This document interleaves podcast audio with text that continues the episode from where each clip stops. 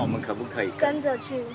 不过我听说你们多数的人都是睡得晚晚没有的，没有太阳没晒有日没有，我们可以这么早起来的。好，所以你们每天的生活都是早上起来就要忙丁香鱼，傍晚的时候再再过来这边采螺。对对对对对对，有空的时候就在这边，哎，也有赚钱，也有也有出的。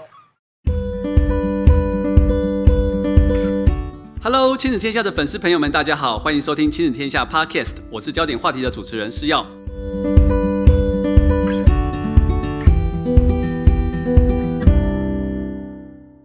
刚刚大家有没有听到开场的背景声音？是不是让你有感受到大海、海鸥跟渔人的声音吗？今天的节目我们要聊聊公视的新的儿少节目《我家住海边》。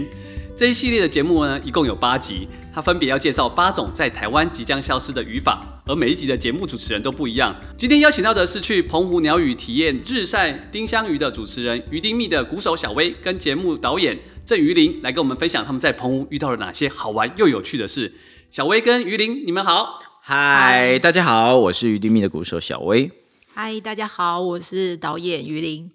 两位这次去那个澎湖的鸟语哦，其实台湾是一个四面环海的岛屿，也是一个海洋资源非常丰富的国家。我是不是想先请导演于林跟我们分享一下，这次个节目叫《我家住海边》，为什么会做这样的节目？那到底要锁定的是什么样的主题呢？呃，其实一开始在策划、在构思这个节目的时候，我们当初就是跟制作人一起，当初唯一想到的一件事就是，我是想到了，因为台湾它很妙，它就是一个海岛，对，你怎么样，其实你都是住在海边，只是你怎么去讲说你离海多远而已，所以不一定要住在像基隆啊，或者是这种对港口的，才对真正叫做我家住海因边。嗯为其实如果你有很多国外的朋友的时候，他们常常会羡慕你，他说你到海边多远？嗯，如果我是住台北的话，其实我十几分钟我可能就到淡水了，对我就到海边了。对，所以我们是想当初这个想法是想让小孩子知道说，其实台湾这个海，它其实就是一个海岛国家。那你以岛屿来看，从岛屿去看你的海洋，再从海洋去看你的一些海洋的一些文化。那其实渔业这个东西对台湾，不管是早期到现代，嗯它其实对台湾来讲都是一个非常重要的一个资产。嗯，对，那它也逐渐的，就像我们讲到，它逐渐在消失，所以我们也是希望说，可以让小孩子去看到，因为很多，因为这一次接触到小孩子以后，我会发现说，我们小时候我们看到的这个语法是我们看到，对，但是现在的小孩子是说，哦，国小老师有教， 我在书上看或在到课本上看到，并不是自己亲身体验的。对对对对对对，嗯所以我们当初才会有这个想法，然后再加上很多传统的渔村，它其实真的已经开始在转变了。嗯，所以，我们这一次八个语法里面，我们希望是除了看到八个语法，我们最重要的重点是我们想让小孩子走进渔村。去认识他这个台湾的很重要的一个文化。对对对对对，因为它真的越来越少了。嗯，对。哎，小薇自己也是左营人啊，是你也常常常闻到海风的味道。是这次是你第一次去澎湖的鸟语吗？是是是，这次真的是我第一次去。那那可不可以帮我们介绍一下鸟语在哪？因为澎湖听说也是有好几百个岛屿的一 个。对，澎湖，呃，其实老实说，啊我我很难用言语去跟各位讲说鸟语位在哪一个位置，对因为这个位置太复杂了。对然后呢，那个就像你讲的，澎湖市这有非常多的岛屿，但是呢，还好我们都有固定的船班可以带我们到那边去， 就从所以从从本岛出对发对就对，可以到了。只要你到澎湖本岛，你就有办法过去那边。而且它现在是一个很算是一个很著名的观光景点了。嗯那它以前呢是有这个很传统的日晒丁香鱼的语法，但现在呢，它其实是有蛮大一部分是做观光。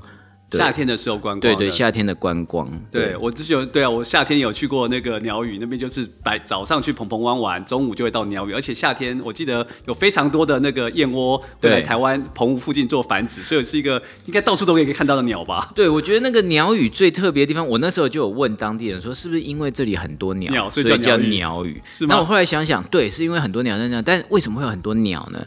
因为鸟爱吃鱼啊，你这么多人在那边处理丁香鱼，怎么可能没有鸟 呢？所以食物都在那对啊附近。对，等会可以介绍一下，就是当我们在做这个丁香鱼的这个日晒法的过程当中，为什么会吸引那么多，不管是鸟还是人，都会跑来捡食。对，对那我们这那是次很有这趣次这次很特别，我们是在鸟语要特别介绍它一个很特别的一个鱼的这个日晒丁香鱼。一般我们对有吃过丁香鱼，但是很可能有些是用机器的，但在澎湖在鸟语这个地方还非常坚持用太阳来晒的这个过程。我不对晓得说可不可以跟我们介绍一下什么是日晒丁香鱼，它有一些什么样的流程呢？基本上日晒丁香鱼，顾名思义，它其实就是透过日晒法去达到这个让丁香鱼干燥的这目个的一样的目的嘛。但是呢，并不是就把鱼拿来，然后丢到地上，然后就太阳晒直接晒就干就好可了以了，不是这么行简单哦对，其实他们传统的做法是非常繁琐的，包含了一开始呢，一大早你就要去跟渔船、跟船长去批这个丁香鱼来，而嗯且在批丁香鱼的过程中，其实就很有学问，包含了谈判的技巧，你要跟别的。买家竞争对手竞争真，他们真的是下标，就是每个人写自己心中的数字，然后交给船长，船长看谁的价高写者格得价高者得，哦所以其实很很有趣的那个竞赛过程是很有趣，然后中间还要一直嘴炮这样还要子说，呃心理战就对了。啊你又没有办法买那么多，你买那么多干嘛？就说你你没没办办法处处理那么多，对，你给我买那么你还不是多。最后还不是要给我处理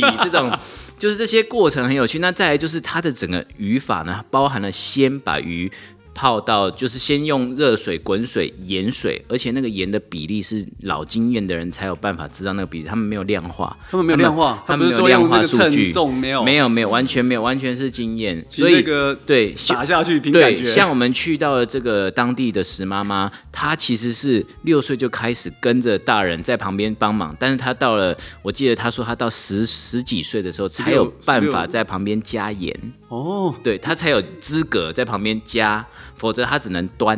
只能或者是拿去给拿去长晒，辈拿去放旁边放这样子。配方要到一段的阶对级对对之力才有办法。我觉得这也是传统的这个功法之所以难流传下去的原因，因为它毕竟必没有一个 SOP，、它嗯其实很多都是凭经验。那再包含了日晒的整个过程，包含你怎么把煮好的鱼那么软。那你如果就这样一把抓下去撒会不会，那它破就掉破掉吧啦，对不对那个鱼皮应该所以很软连烂你要怎么把鱼平平稳稳的摊在撒渔上网去也上不容面，易欸对，都不容易。然后再来你收的时候，你想那个鱼全部聚在一起很重，对你要怎么用手拉？没有，他们用脚踢，用脚踢，用脚踢让那个网子像笨斗一样滚滚滚，本机一样滚滚滚哦到一像个把它角落，折起来一对，样然后再把它滚到篓子上面。哦所以，然后你收完这个日晒完了的丁香鱼之后，它的那一篓里面不是只有丁香鱼，是还有别的杂种的鱼因为还有，各种鱼会，你要把别的鱼都挑出来。那好费工啊对，，所以下午两三点收完那个鱼之后，三到六点你基本上就是蹲在挑蹲在那边鱼在挑鱼，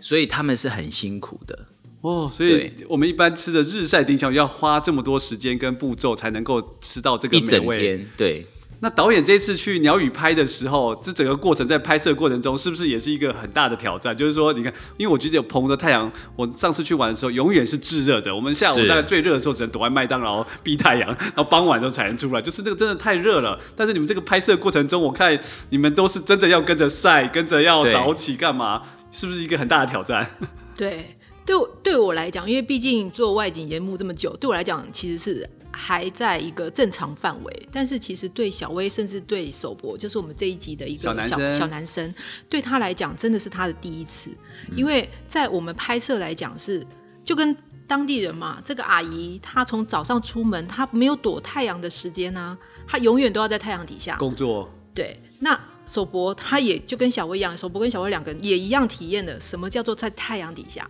但是，而且我们必须全程跟拍，所以对啊基本上不会像有一般游客说：“哎、大家太热了，我们先先休避息一一下个太三十阳分钟。”因为在石妈妈的角度里面，她是没有休息时间的。他不能等你的。对，因石为妈妈她不能等我，永远都是我在跟石妈妈 讲说：“你等我一下。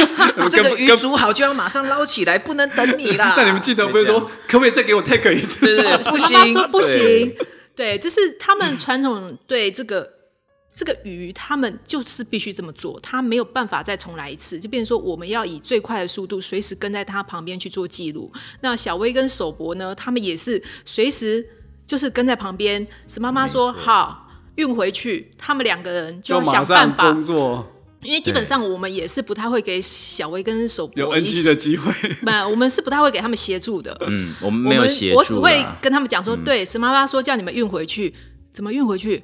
你们不告诉他，自己想办法，自己想办法。对，所以其实首博跟小魏也蛮厉害，他们就自己嗯但你们都没有做过，小薇你有办 法就石很快妈进入妈状况吗？很厉害，我跟你讲，那嗯一箱的丁香鱼啊，对啊就是一个啤酒箱，比啤酒箱大一很倍。重哎、你知道嗯两它大概八十公斤欸呢、两个啤酒箱的大他小一。个人可以扛一个起，对他一个人可以扛起来八十公斤。我说哇塞，你都不用练举重哎、欸，八十公斤这么每天轻松都在就扛起练每天都扛啊。而且他一次进是很多箱哦，十几箱，不是嗯只有一箱。对，然后那个船上的水手都要两个大男人才能扛够得了扛一一箱。石妈就是一箱一个人就扛起就来，扛上 那个车子去了。对，我就觉得他很厉害，吓坏我了。哦，所以你们就只好赶快边边看他做什么，对然后跟着做，赶快去对对去对做，完全没有休息的那个时间，因为怎么他能休息他在想嘞？对啊，他都没有停。是妈妈唯一给我们的指令就是说不能等不能等。啊、因为这也是事实，就是因为丁香鱼制的作过关系，程它它要要求它的新鲜度，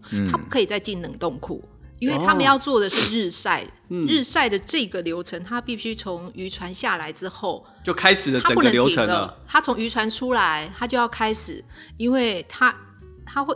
因为在那么热的情况下，你不马上处理的话，你不是进冷冻库就是坏掉。哦，嗯对对所所以以要赶快他们要赶快对哎运对回对去对煮，对，也他是这们个一原买因。完，马马上就要处理他就去了起大灶去生火去处对理它的部分。那首博跟小薇的部分就要马上运到指定的那个位置，然后就要开始，他们还要再再进行煮烹煮的过程，因为我们吃到的丁香鱼其实是煮过的，它是熟的。是熟食的，但是呃不在生煮的。之前，就像刚刚小薇有提到，他们其实煮之前就已经有先挑一次了。哦，煮之前已经先跳，不是说我以为是日晒完之后再再跳嗯，，他他每一个过程他都对有一都在点点不断的都在在挑在筛选的过程。因为他老经验了嘛，他看到很明显的他就先挑掉了。 OK，而且因为他们其实并不浪费，因为来的时候有也有一些杂鱼，杂鱼嘛，那怎么他们处就理会把比较大的，它不是属于丁香鱼的部分，比较大的可能就是刚刚小薇提到的，他们会去喂海鸥。会有一些旅游业者过来，就是哎，那这个大的我帮你捡走，就是我它其们实一观种光全客，就是我们全村观光的客使用的对那对个对，全村的一种活动，对他们也不会去钓在意，客会来拿对当对，拿去当鱼饵的或对喂海鸥的鱼饵的，然后所以找它可以回收继续对使用运用，对让它因为用到极限。石妈妈说那个东西对他们来讲，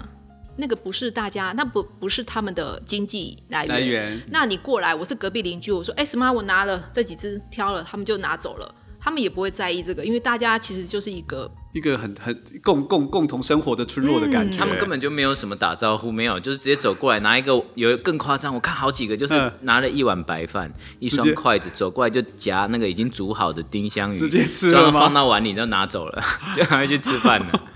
石妈妈也不很会，香啊石妈妈也没 有说觉他得很们没奇空怪，，没大家空都是理这样子。嗯，哦他们一直在煮，一直在煮，没空理。哦，难怪我有看你们那个给我们看的预告的影片里面，其实很多真的是走过来自己就拿。我想说，哇，这么自由，这么对自在的感觉，因为整个岛也就那些人啊，你也跑不掉啊。也 是大家都互相认识。 对啊，那这这次小薇跟跟一个小男生一起去石妈妈家住了住了一个晚上，嗯，那那我相信你也有体验到他们那个生活，就是说对，就是就是在这种渔村里面的生活，跟一般在都市生活，你有什么样的感受，或者是说看到了一些什么样不一样的事情跟大家分享？我觉得渔村的生活，因为我以前是军眷村长大的，对，所以会让我有一种回到那个小时候的感觉，因为那个时候很单纯，嗯，因为小时候对于一些社社会化的东西并不是很清楚嘛，对，所以就只会觉得说哇，那样子的环境很安全、很封闭，大家都认识，大家都认识，左邻右舍的街坊，大家起床碰个面，什么出门就是打个招呼，然后巷街头巷尾发生什么事，全部 全村人都会知 道。那这就是那个渔村就是这样子的，一样一模一样的生态，只是他们是一个港。他们就是一个岛，然后就他们每天要迎接的不是从马路来的人，是从港口来的港口船，来的对对，那就是对他们来说，船就是他们的车。那对我觉得那个是另外一种生生活形态，可是本质上面是一样的。嗯，就是大家都是一个非常互相认识，而且基本上都是互相理解的一个。而且我觉得台湾不知道为什么，台湾的这样子的地方比国外的这样子的地方更有人情味。怎么说？你在就这就次国外比较不会，国外比较自我，比较保护自己啊对，自我保护会意识会比较强。可是台湾的比较是友善的意识比较多，对，一开始可能会有一种，哎，怎么会有外人来？你会很明显感觉到他们看你的眼神是外人，是观光客，是游客。嗯，可是当你待了一天之后。其实，在某些人眼里就你很变成很友你就善啊半。融入在那个里对面对了， 对对，真的、哦，因为他昨天看到你，今天也看到你，你他应就该想说是，嗯， 好，你也无害嘛，你就是在你会在路上走来走去嘛，就这样，你就搞不很好会来自帮他在，买不像东观光西客，半天就闪人的那种。对，你还搞不好还会来跟他买东西嗯，聊聊天，对啊，所以反而让你们很你们很快就融入这个渔村的生活里面了。对我们是蛮喜欢的，嗯，那其实我看那个剧中的主角石妈妈，你们跟着她，其实石妈妈还蛮辛苦的，她好像很小，就像刚刚小薇讲的，很小就开始一直在做这个，然后长大现在也只跟儿子一直在经营，而且这个最近的环境有一些转变，所以变成说在做日晒丁香鱼的户数也不像以前那么的多。对这些的变化是什么？是不是导演之前在做一些 study 或者是观察的时候，跟我们分享一下这个部分？呃，因为其实我们之前去看景的时候，就已经有去大概搜寻一些资料。基本上现在其实澎湖的日晒丁香鱼真的已经比较少了。澎湖本岛它还是有一定的量，但是在离岛，其实鸟语早期它的量是非常非常大大的，但是因为呃，就大家所知道的环境的关系，嗯再加上进口进口的嗯价钱的关系，因为如果你卖这个东西你是不赚钱的，你能够撑多久？嗯，对，那也许从以前的十几二十户，大家整个岛都是在晒日，听日说晒以丁前香。是非常非常丰裕的一个岛屿，是不非是？常夸张的，怎么样他们说路上没地方走啊，全部都在晒鱼，全部都在晒那个对，黄你金的可概以念，想 对见就非常有值对钱的。画面当中看到的地板全部都铺满渔网这样。天呐、所以那个时候的单价或者那时候的渔获量都是非常好的。然后那时候大家他们是有自己的船，他们不是靠别人去捕的，他们是自己出船去捕的。他说最全盛时期，整个鸟语有三百艘船。三百艘，鸟语不过才那么对一对，些才那么大、哦， 大那么大，对、啊，就是整个有三百艘船在四周捕这个丁香。金香鱼。对然后听说他们的收获也可以让每个人都有不少房子，听诶、对哎啊就是过得很好，以前那段的时时间候过得对蛮好的，对。但是最近开始有一些不同的变化，所以反而因为它但是一个时间慢慢演进啊，因为你就想象说，以前进口的东西没那么多，现在进口的东西越来越多，越来越多，价格就会受价到格就会相对，然后再加上渔获变少了，再加上现在愿愿意当投入渔的嗯民的人也越来越少了，所以相对的户数当然就会减少，因为他们真的就是一个完全人工，你看不到任何机器。嗯，从拿到他们拿到鱼的那一刻到他卖出去，全部都是手工，哦要全部都是手。要参与的嗯工，就没有是机器小的薇跟手博都现场看，他全部都是手工，没有任何的机器。但是可以坚持一直要这样做下去的人，真的越来越少，因为它真的是一种什么有讲，它就是体力活啊，对，就是你有办法撑下去，你才有办法做。因为每天早上他可能，呃，在我们拍摄那一天还好，渔船进来的比较晚，它就是一个五点四五点到六七点一个很大的这个 range 渔船随时有可能会进港。对，反所正就以两个小时，你一所定以要等当着。前一天的晚，晚上，我是跟首博跟小薇讲说，明天早上我们就是等电话，嗯基本上大概就是不是五点就是六点。一抠你们就赶快起床对了，对我就很早就起来等啊，对，一直等。嗯你很怕等错。过，对不对？等等对对对，很早就起来等。哇，那天首博也很可爱，他也很担心，因为其实小因男为这生种起得来吗？哦，他蛮厉害的。其实我蛮佩服首博的，因嗯为他这那两天他他没有讲过一句说他不想不在舒服太或阳很底累下，或很热，然后他就是指妈妈叫他做什么，或者甚至他都会主动说我可以去帮忙吗？哦，所以这其实是一个对小孩子蛮好的一个成长，因为他也是第一次去鸟语，他也是第一次体验到澎湖的太阳。他在节目里面还有提到，还给我们看了他整个嗯肩膀上的烙 烙印，嗯对，太阳澎湖给他的的礼礼物物，，对，所以他蛮厉害的，他就是撑。那小薇也是一样，晒都晒红了，对，所以我其实也蛮佩服首博的，对，就是以一个小孩子来讲，他可以这样子从两天嘛，他对从早上一直要从我撑们到晚上。隔，其实他是从我们才是三天啊，因为基本三上我们天嗯是照澎湖本岛哦，你们先待了一天了，先待了一天了，然后隔天一早，就要出发去因鸟语了，为我们去我们搭的是他们的交通船，那个交通船有所谓的航班时间，嗯你必须完全去配合。嗯嗯然后之后，他完全要融入石妈妈的整个家节庭奏生活，里面对对对对，他必须加死快， 妈妈的 tempo 快是速很的快融入，对，然后再从当中去学习到一些知识跟他的参与好奇点，嗯他觉得说，哎、为什么你可以这么快速的把丁香鱼煮好？嗯，为什么煮丁香鱼还要去加盐巴？不是水煮就好了煮？熟就好，对，对，那他也从当中，他其实获得蛮多资讯。哦，原来加了鱼巴，加了他们加盐加盐巴以后，鱼浮上来以后就可以捞走。但是这个就跟小薇刚刚讲，这完全你不知道，为什么要这样子没有 SOP 啊这个就是比不例知道加多少盐鱼 看才会浮起加来多少盐，然后啊这样鱼浮起来啊鱼浮起来是就到可以了程度嘛？是啊什么样好的程度？就像对，对，他 就完全是说凭因为感他只是觉讲一句啊，你就等它这样鱼浮起来啊，盐怎么加啊？就这样加一点，就这样加 一点，而那且你不知道它怎么撒的逻辑，就像妈妈做菜一样对对对有没有啊，你就加点盐啊，是加 多少几克？没有，就这样一把，一把是多对吧少？ 对他们都都很背的。 对，所以很很真的要很靠经验在做这件事。嗯那我我发澎湖其实，所以这个丁香鱼的的的事业其实是在夏天为主，观光客应该也是夏天。那他们的冬天的生活是什么？我看你们有去那个无人岛，那是一个什么？可以为我们介绍一下？那冬天其实他们在每一年的这个中秋嘛，嗯中秋的前后就会竞标，因为冬天的他们就鱼市渔业比较少，比较休息的时间，于是活动比较少对，那所以他们就会选择去标这个无人岛。那澎湖四周有很多个无人很岛，多小岛对那那个岛上面有很多的高经济的产物，包含嗯了海带，就是日本人很喜欢的海带是。澎湖的海带是非常有名的，是然后还有就是螺，螺很，多螺，嗯，它有对各式各样的很多对的嗯各种类海产。那其实那个岛啊，因为有随着涨潮退潮的关系，它就会有浅滩，所以就会有很多这种海洋生物嗯暴露啊，出会来留在留在那个岩岛石上面面的对你就可以，开始那采所以取我们有跟着石妈妈他们一起去这样子的无人岛，就是刚好是他们的岛，然后我们就可以去这样。然后我们就去上面体验一下，采在采螺夕吗阳底下哇哦去采螺，哇哦然后就是你可以看到那个夕阳真的很美，然后就是跟着水平面，你没有看到任何的建筑物，然后旁边就是一个岛，就是我们自己的岛，自己的然后啊这小岛个你是岛主对，呢你就感觉到 哇，你是可以当岛主呢岛主的感觉好好，然后每一个海螺都是我的都岛，是你的子这样民对， 你可以好旁好边有照海顾参他们这样 子，对。都是你的对物产。而且它还有什么？那个叫九鹅啊，就是在长在石头上的、啊，它要敲下来对不对，对要敲下来的那。那个很然后我难们敲欸是现敲现吃，吃是吃就是新直接鲜的哦捞起来就直接吃了，那个咸味跟海的味道应该很很浓郁吧。用海水洗一洗就刚好就可以吃了很好吃。哇哦对，对，我看看那画面，还有那个有些不好踩，石妈妈还需要在那个很峭壁的边缘，那个对很他根挑本战，就所以是她攀岩高手了，啊他不需要到那个攀岩的什么场啊工具都不用，对，靠手就可以做这而些且事他情。爬的是礁岩哦，其实是很利的。所以我觉得他们的生活很很不一样，我觉得很不一样。其实一般来说，我们像我我们去就真的是一个观光客，嗯跟你们自己生活在那边一一两天，或者是说像导演也需要去看景，也需要去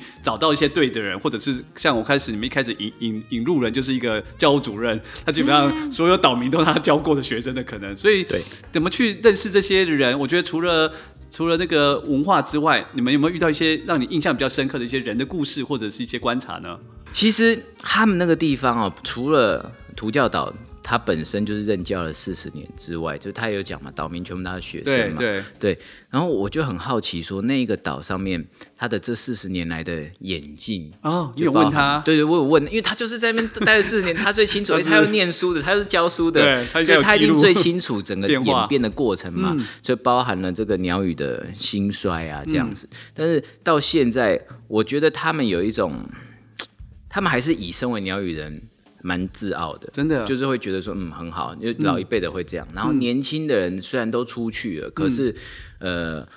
我确实看到年轻人回来，嗯，对，不管是因为大环境的关系，或者是因为怎么样提的需求经济条件，或者是他们自己的需求，可是现在年轻人有一派的年轻人是会选择回归朴素的生活，真的哦，他并不羡慕那些是五光十色的灯红酒绿的，嗯嗯就高消费水准的生活，他反而比较倾向于田单园纯生活一点的或者对乡野的生活，嗯就是真的还是有一群这样子的人的回来就对对了就是这一群人，他们搞不好就会成为我们将来延续这些传统工艺的很重要的很一重要的些一一一对群对人，对对，年轻对人对就包含了现在的很多小农，其实对都是第二代或第三对代。那我们这一次去也看到了，像石哥、石大哥，嗯他就是第二代嘛，对他对，妈妈那第二代石妈妈他们，我跟他们聊的过程当中，石妈妈跟我讲过一句话，让我印象很深刻，她说就是什么她说她这辈子唯一踏上台湾本土本土嗯，的那一次，是她爸爸生病，她背着她爸爸去台北看医生。所以他说他其实从来没有去过台湾玩，哇，哦然后他说，就是他他就说他的客人，他的客人，因为他的东西很好，都是他都我看都有它快都是递啊，高寄级餐厅对或者是中南食材部的大大餐厅版的那种很好的东西才会跟他叫，然后他都是固定的客人。嗯他说他不做那种观光客或路过客，因为他不需要。对，他在本土的这些固定的客到人已就经已经足够他对的，，然后他说很多客人他连见面都没见过，就是打个电话就说，哎，你要叫我们这边有，就就帮你寄过去了。他说很几十信任年有，很多客人没见过面的，因为他也没有来台湾本土啊。对。然后我就跟他讲说，石妈妈，如果你有机会到台台湾来玩，你来找 我，我带你去吃好料的。然后因为他就说他们家四个小孩，他是最大的，然后他必须要扛起整个家务，照顾家里的对责任。所以他其实基本上整个家都是他在顾的，嗯，包含了他们家的，他们家也是那个鸟语上面最大宗的这个丁香鱼的是出口的的出口的，对这样。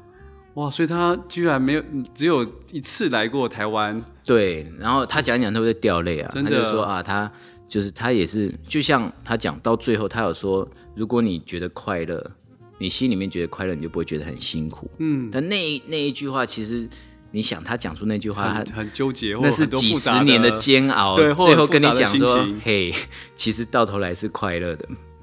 就是那种那种感觉是很嗯 shock 的，因为在我在我我现在已经四十，我现在其实也是在经历这样子的一个面对工作的一个介于成就要有还是没有，还是对，怎么或样，还有家庭的对孩，子那继这续边往后是怎么样？未来的路怎么样？嗯回头来看看他们，你就会觉得那样子很单纯的固定的生活其实不坏、真的，对，那你说啊，那种生活怎么赚得了钱？不好意思，他们赚的可能比你想象中还要多很多哦、 对，各位听众朋友们，可对不要小看人家了的日薪是淳你朴的生月薪活。哦。对对对对 对对哦，我觉得你这你的观察很很很深诶，我觉得就是说对可以看到那个石妈妈这个的故事，其实我觉得听起来她这个人的故事就像是在鸟语发生的一个一个一个某一种的缩影跟转换的感受而。且你仔细看他们的环境，他们的建筑基本上没有什么老旧的痕迹，你知道为什么吗？为什么？我觉得很特别，就是他们说他们的建筑里面都有掺他们当地的珊瑚或者一些东西，嗯，就是那些东西是基本上完全就是不怕风化的。 对哦，然后他们好的时候，其实一定是用了很多很好的材料去盖他们当地的房子，最好的房子把对材质盖起因来，为他们的房子看起来都很干净，就是干干净净、漂漂亮亮的，没有像我们印象中那种呃生生沟对，啊，或者是比较发破败霉的啊那个或者农村的感朽觉掉啊，对没有那。导演呢？这次在拍的时候，跟你以往在拍的时候，或者拍鸟语这个地方，你有什么特别的感受想跟大家分享的？这一次比较特别的感受，其实它这个鸟语这个小岛真的会让你体验到一件事，因为我们当初去踩点的时候，为什么选鸟语？，对，因为它你可以想象说，台湾竟然还有一个地方它没有 seven，对你要打赌赌没有输提款了机，没有 没地有提款机，没有提款机， 然后没有红绿灯，没有红绿对，灯，没有绿灯，没有所谓，如果你以正规逻辑来讲的马路这件事，嗯，没有。那他们所谓的道路就是，嗯，庙港口正前方的庙是大马路，嗯，史妈妈前面也是一个港口，就是路，然后家家户户中间串的小巷子，对然后没有任何红绿灯，没有大家想象象中嗯的的 Seven、当初当初首博一上岸，还在跟小薇讲说，到底这个岛会不会有 Seven？对，我们还在打赌说，快，我一定，我是觉得一一定有会东西吃的 对，一定会有，就这应该没有到处都有啊，连蓝雨啊什么都有，没只有只有，这岛上只有没一间杂货店，所以信他方行他，其实没有这些东西，以后他其实你可以让小孩子看到说不一样的台湾，其实早期在没有这些东西的时候，他一样是可以生活的。嗯，就是你，你不用依赖你的日这些对你的日一定子要不用一直依赖在他身上。其实没有他，他们一样可以过日子。那我们也同时也可以看到说，他们也没有加油站，就是一些你哦想、没有加油想站当然耳的东西，他们都没有。没有哦，他那们怎都么要加油啊？去买啊，买去就是就本岛买一桶一桶的，然后再再回来来啊中批方再卖，对啊或自己留的，他们就是连摩托车的油都是自己抽自己加嗯啊，自己是哦，嗯就是你家里必须要有库存油的 概念，库存水的概念，就是库存一些你的日啊常生活用品的对概什么念，都每一是个人家存里的都是一个要有一个小仓库的概念了。对，就是我们可能理所当然想说，就是对现在的小孩子也是，就是理所当然去想隔到壁说买一，下就好了。对，对，没有然后他但们没是有，他没哦有，嗯他就是你，你必须想好哦，可能这个冬天交通船不能开，你的船出不去了。哦，他可能会有一段他时间东要北靠自季己啊风的时候，对他可能会被封被倒，封岛了，没有对交他们通会船的囤时候粮，对所以他们都会有一些这样的一个概念跟想法。所以说，其实对那个这这一集的小孩首博他来讲，他其实也是体会到说很大的，因为他真的看到台湾这种海岛，其实台湾这个岛很大，对，但是其实我哎也们有还有很小很多的很小很小很小很小很小的离岛。那鸟语它其实就是其中的一一个很小的小岛，对，那他就可以从这个岛上去看到说，哦，原来没有那么多物质方方便性的时候，他们是怎么去过这个生活？生活的他方们式啊一样是可以过日子啊，一样是过得很快乐。嗯对嗯，就不同人不同的生活方式，其实都可以，这都是一个台湾文化或台湾人的一种对，可能性对。而且那一次，索博也第一次体验了搭船，好，他啊之前没搭过船，嗯，类似这种交通小这的么船小的小小的的状态，船因为等于从嗯本岛大概没那多根长本的是时小渔间，船对改对建而且的，他还有跟我提到说，他觉得最有趣的是那个我们去无人岛的时候，嗯，你有想象过你去到一个码头，你去跟你离开的时候，那个落差大概一层楼？因为那个涨潮退潮是不是？，对，就是澎湖它的涨退潮，它可以到达一层楼，而且一就层楼那么高，哇哦，所以时间没算好的话，你那个岛无人岛可能就不见拜了，拜咯对对对对明天见喽。对，很 尴这尬。这是这真的是事实，因为我们岛当主天要在某个时我们当天在一天只拍有摄某的时候，嗯史妈妈要就一算直好跟我们就讲涨退潮时说。间，对，差不多了。嗯那船长也一直打电话来说，你们再不出来，岛就被淹了。就出不来，我不我是们就。要住岛上 了。它还有一个问题是嗯，它涨潮的时候可以开进去，哦可是退潮下面就是礁，船就船就船就进不出去不来就卡住了你会卡在那里，哦你也下不嗯来，你也 走不所以你们要了。赶快在船还能开出去的时候赶快离开。对对哇，那时间要算的很准哎。。对，对所以他们很会看，说哎，差不多咯，这样，哦，要提醒你们，不然你们今天晚上真的住在岛上，你船就掉在那了啊。哦。而且那个时间点是非常快的、哦，对就是我们可能一直觉得说还来得及，还来得及，但他们说没有，那早个知道变化可能就是那个非常快半个小时你就出不去了，就是我可能多拍几个镜头，就差那一点点就不行我了。可能就卡在那了，就出不去了。所以看起来你这次的拍摄，不管是在那个日晒丁香鱼的过程，或者涨退潮，都要非常精准，然后 不能多拍几个，每一个帕每一个卡都要抓到很快，不然时间就不够了。对对，这就是一种岛屿生活吧，就是不一样的一种生活体验，嗯的体验也是我们当初想让索博去看的不一样。离开离开都市生活的情况下，一个在都市长大的小孩子，他看到的渔村的样貌会是很什不么一样样子？对。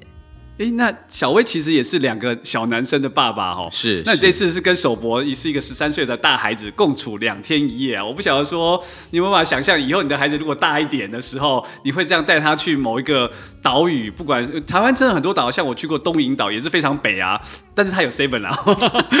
但是那个就是说你会想。一个爸爸带两个小男生去吗？就是这个过程中，给你一下育儿的什么样的体验或感受吗？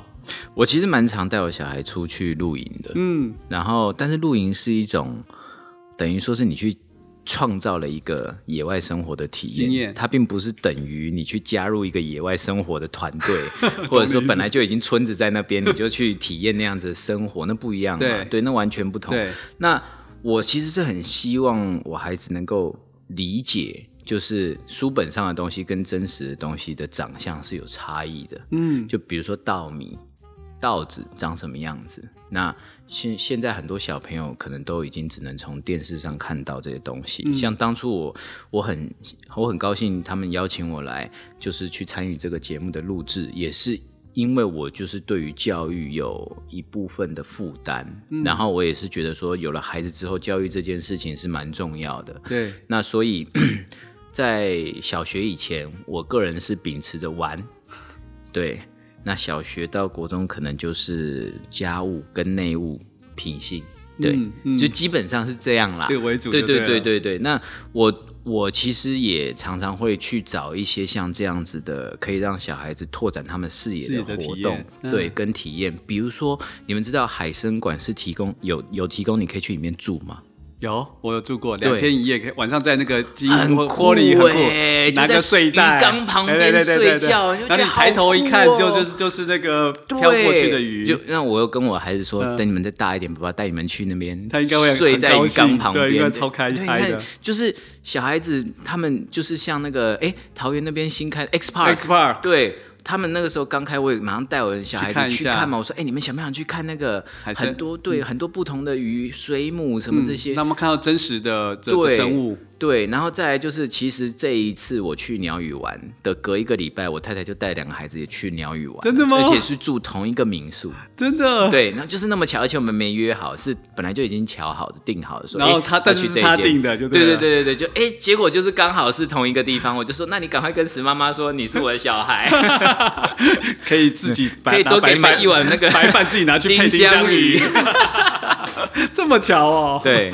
很巧很巧。然后他们也很喜欢这样子的生活。嗯对。那我我我我个人就是觉得说，这样子的体验，这样子的节目，对于为下里下一代会有很多很多的意义存在。嗯，嗯对，，即便可能将来这样子的语法很快就消失，随着石妈妈他们这一代这可一代能或就结下一束代了。对，对，因为那个太辛苦，连他的下一他自己儿子看到都说哦，这不太这想接北着刊呐、这他做北不下刊呐、啊对他这尾了哎，他真对的啊做不了啊，对，嗯所以那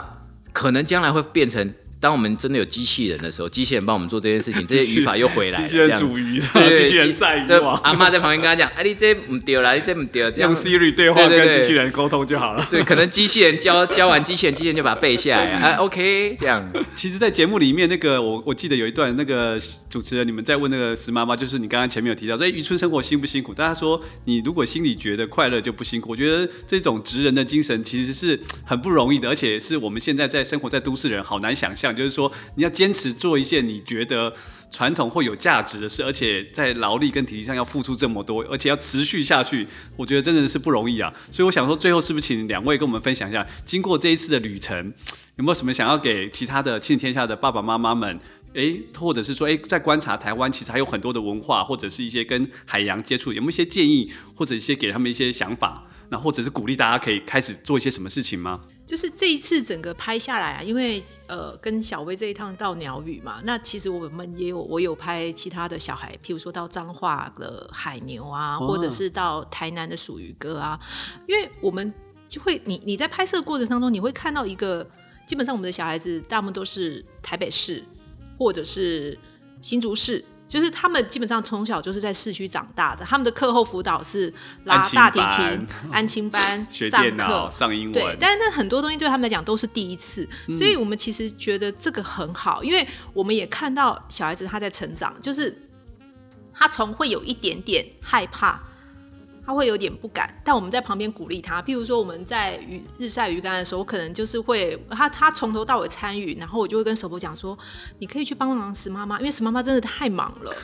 你必须主动的去跟他忙到讲他说，没有空去招呼你 们。对你必须主动的去跟他讲说，石妈妈，我可不可以做这个？石妈妈就说，当然好啊，你要帮我你就来。那他第一次去摸那个生的鱼，嗯去挑鱼，然后他第一次我就说那个鱼煮好了，你可以去问看石妈妈说，你可以不可以尝尝看？嗯，他也第一次吃到，刚煮甚好，至大家都没有，吃到刚煮好新鲜的这那个丁香鱼，超好吃。超好吃的、哦。对这个真的是你必须要真的去鸟语，你才可以吃得到。你真这的到那边去吃一次煮先煮起来的，吼因为，大家吃到都晒干了，我们有吃对啊到大的家是吃到都新是鲜在的卖的东西，已经来不及了，永那生个难真忘的，是永生难忘。真的。那所以个味道永生难忘。而且他吃了以后，然后他也吃了当地人煮的海鲜，他不是他对我看你首们播那在节目里面有提你到们，那天晚餐对虽然很简单，但是我看那个我说哇塞，那一锅看起来好像不怎么样，里面都是几千块料理耶，几对千啊块食材耶都都是新鲜的食材对跟那个超最贵最的棒的耶海鲜，对啊，那我必须爆首播一个料，他当天吃了两碗。哦， 太好吃 了，对，他说他他没有吃过这么好吃的海鲜，对但啊是他那个其实，在那一天的料理过程，他其实非常的简单啊。那个史妈妈就说：“我煮一个小卷米粉给你们吃好了。”他就小卷也都是新新鲜的的，就对反正他们有抓小卷，然后对加一点丁香鱼，再加一点。呃，什么鹅鹅啊什么我有看到的鹅啊没有的，然后就一锅 了。它对嗯并不是太豪华的五星级料理，但是对小孩子来讲，它又是不一样的体会。它嗯不是麦当劳，对。而且很不一样的食材，而且我觉得最新鲜的食材，那个口感跟跟你台北很多食物都是加了很多种佐料，你已经忘去忘记了那个食物原本的味道了。对，那个就是嗯很老呀，很老啊那个 真的不所一以我样啊。那们个在拍的节目就是蛮建议让很多小孩子，他其实可以走出去，然后去住到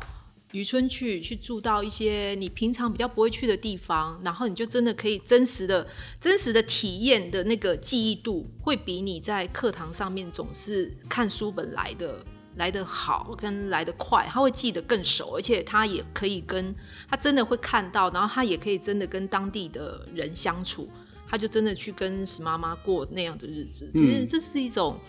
我觉得是一个蛮好的一我种教我育。我觉得我完全认同这种很棒的体验，因为因为我其实也很喜欢去那种我我有自从我第一次去了东引岛之后，我就发现哎说其实台湾好多离岛都好好玩哦，所以我就觉得光是玩离岛就超过瘾，所以我后来有一次去澎湖，我们去玩了八天七夜，也去了七美，去了望安，然后然后说什么望安对面还有将军屿，原来也可以去，就是说就是你每一个岛可以待个七天八天，我觉得就可以体会到像导演或小薇刚刚提到，你有办法对去跟那个在地的人互动跟接触，那个感受的力量是真的在心中，然后就觉得哇，你虽然你还是不可能成为当地人，但是你会稍微融入一点点，那你就觉得哎、你就跟那种像我们在七美的时候，观光客早上一批人，好多人都热闹的街道。下午之后人都不见了，就觉得这个岛怎么没什么人了，然后你就可以慢慢的在那个夕阳，就像你说的，在那时候无人岛最舒服。嗯对，那时候最舒服，没有人，然后连连那个浮潜的时候，就是两组人在浮潜，跟你整个海滩上都是人，我觉得那个差异很大，差就很真的要像你们这样，真的就是待待一点时间，然后去跟当地人互动。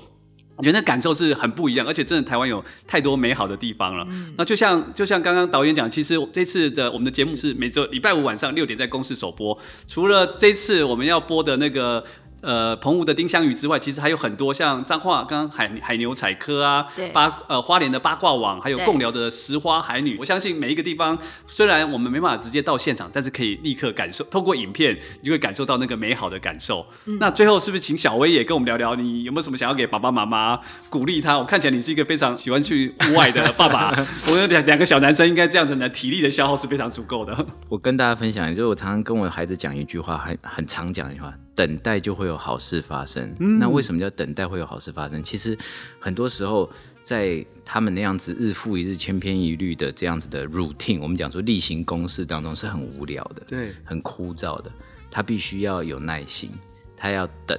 那所以小孩子在这个过程当中，现在啊，我发现现在的文化都是快文化，对什么都是快，快速，快速，快速。嗯可是快就很浅，你只有反复重复练习，不断的重复，你才有办法往深的地方走。职人文化是必须要经过这样子枯燥、反复的重复的过程，才有办法达到职人的文化。所以才像现在小朋友可能听不懂“见山是山，见山不是山，见山又是山”这对他们来三说句可，能太空 了。 对，对他们来说已经听不懂了。对可光是是当你仔细去拿一个他们很理解的东西给解释给他们听的时候，他们就能够知道什么叫做熟能生巧嘛。嗯，对，那什么叫熟？对，熟熟有的很定多义是种什定么义，对对但是目前坊间最多的定义就是一万次理论嘛，对就是至你少做了一万次或一万小时，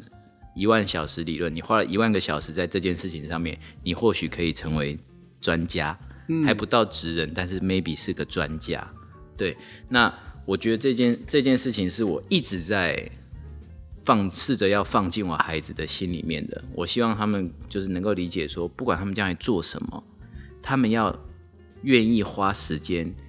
栽培自己，嗯，等这样子的东西长大，那个过程很有趣。所以我，我我太太也在我们阳台会种一些植物，然后常常会最快的是葱。你一种下去，很很快快就葱就会长长出出来来是不，是所以很有小孩子成就会感很有成就感，说：“哎、妈妈，我吃的葱是我自己种的。” 对，对，那个那个样子的东西，其实是很小很小的事情，就可以训练孩子有这样子的一点点等待，对，一点点等待，一点点等待。我小孩子三岁就知道等待，现在五岁了，他们只可以等得更久。可以种久一点才对长出，来。没有，现在我可以跟他讲，下礼拜我们要去哪里。哦，他就那个会时间等的观念更更清楚了。对，他会很清楚知道，明天他从明天开始，嗯再来下个礼拜，对，就是慢慢的去拉长，在这个过程当中，不断可以不但可以建立他的时间观念，也可以建立他等待的观念，也可以建立他对于这些东西学习的这个透乐过趣跟时兴间趣。去酝酿那个美好的等待。对，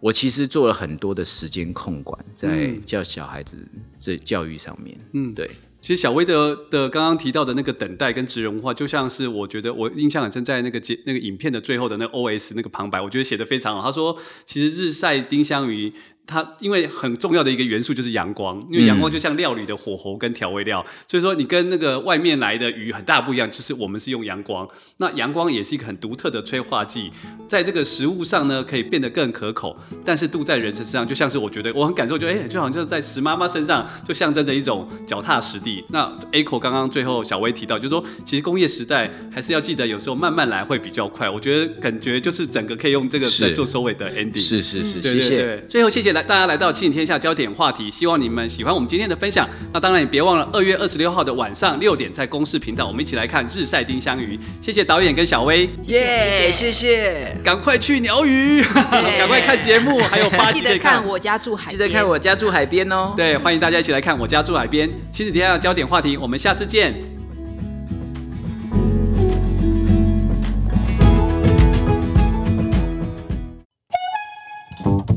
工商时间，放完年假，小孩子生活作息大乱，早上爱赖床，晚上不肯睡觉吗？爸爸妈妈催了又催，讲了又讲，还是叫不动。亲子天下有声故事书 APP 把日常生活的情境跟故事融合在一起，搭配轻松有趣的角色及声音演绎，让孩子在不知不觉中跟着养成好习惯。iOS 系统的用户优惠活动直到二月十八号哦，首次订购只要三十元就能够三十天无限畅听有声故事书里面所有的故事。赶快搜寻亲子天下有声故事书 APP，帮助爸爸妈妈一起轻松育儿。超过三百张专辑，每周更新故事，不论出门旅行、开车通勤或睡前故事，随时满足孩子想听故事的愿望。立刻搜寻“亲子天下有声故事书 ”APP。